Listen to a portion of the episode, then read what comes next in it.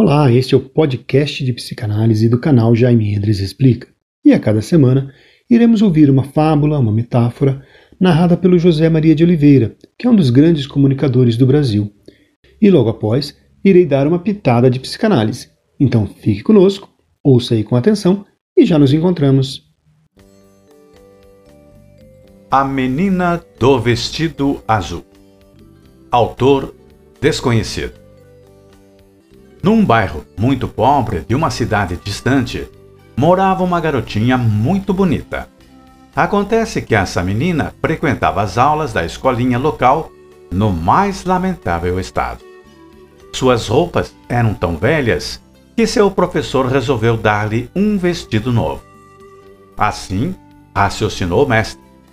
É uma pena que uma aluna tão encantadora venha às aulas desarrumada desse jeito.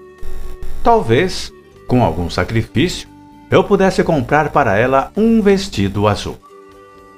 Quando a garota ganhou a roupa nova, sua mãe não achou razoável que, com aquele traje tão bonito, a filha continuasse a ir ao colégio suja como sempre e começou a dar-lhe banho todos os dias antes das aulas.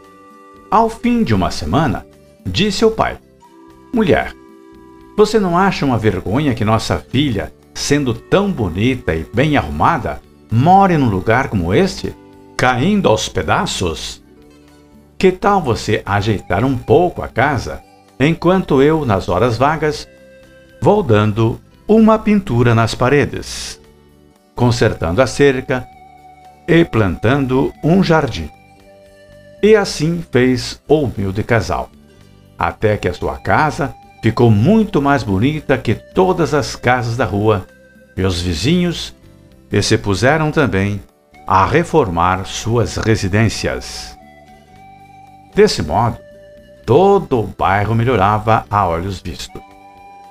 Quando, por isso, passou por um político que, bem impressionado, disse: É lamentável que gente tão esforçada não receba nenhuma ajuda do governo. E daí saiu para ir falar com o prefeito, que o autorizou a organizar uma comissão para estudar os melhoramentos que eram necessários ao bairro.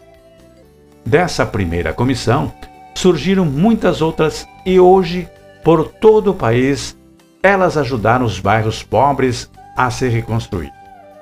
E pensar que tudo começou com um vestido azul.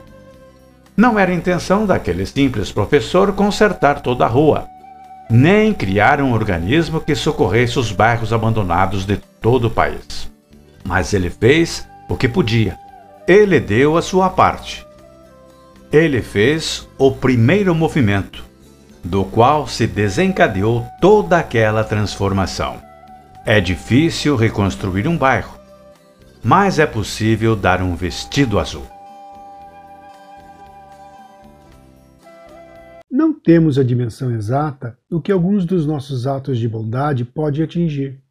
Às vezes, pequenos gestos têm um imenso poder multiplicador. Aciona pequenas alavancas que vão se potencializando e influenciando positivamente todos ao redor. Pequenos gestos podem destravar potenciais adormecidos, podem criar uma onda de esperança e renovação. Nunca deixe de praticar o bem. Você não tem noção do alcance que isso pode atingir. Você pode mudar destinos praticando pequenos gestos de amor. Um grande abraço e até o próximo podcast.